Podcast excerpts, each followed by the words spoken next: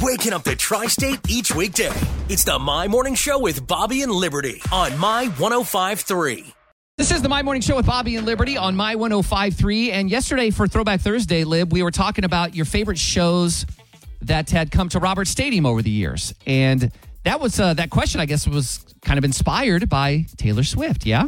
Yes, because I realized doing some Swifty research because I do consider myself, I mean, a, a Swifty for life. Okay. Since, since 2007, when I first met her, when she was just a, a wee teen. Uh huh.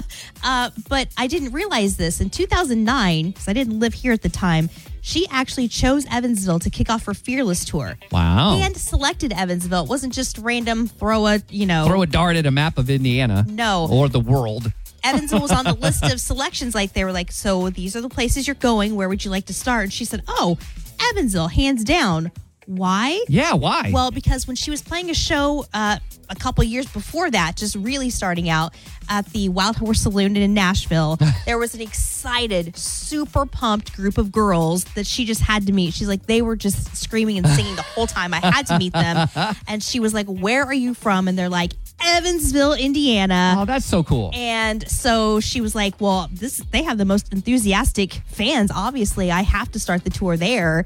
And you know, we thought she was amazing last year when she played for three hours in the rain in Nashville. The first time she played in the rain was actually on stage at Roberts Stadium. Uh, she was reenacting part of her video. And she was like, that was the coolest part. Like, people just screamed the whole time, and she was drenched. And, so there was rain inside Robert Stadium? well, you know, I mean, it was Taylor Swift made it rain. It wasn't Still. really like, yeah, yeah. And then that same day, April 23rd, by the way, 2009, she was given the key to the city. She has a Wow. key to Evansville.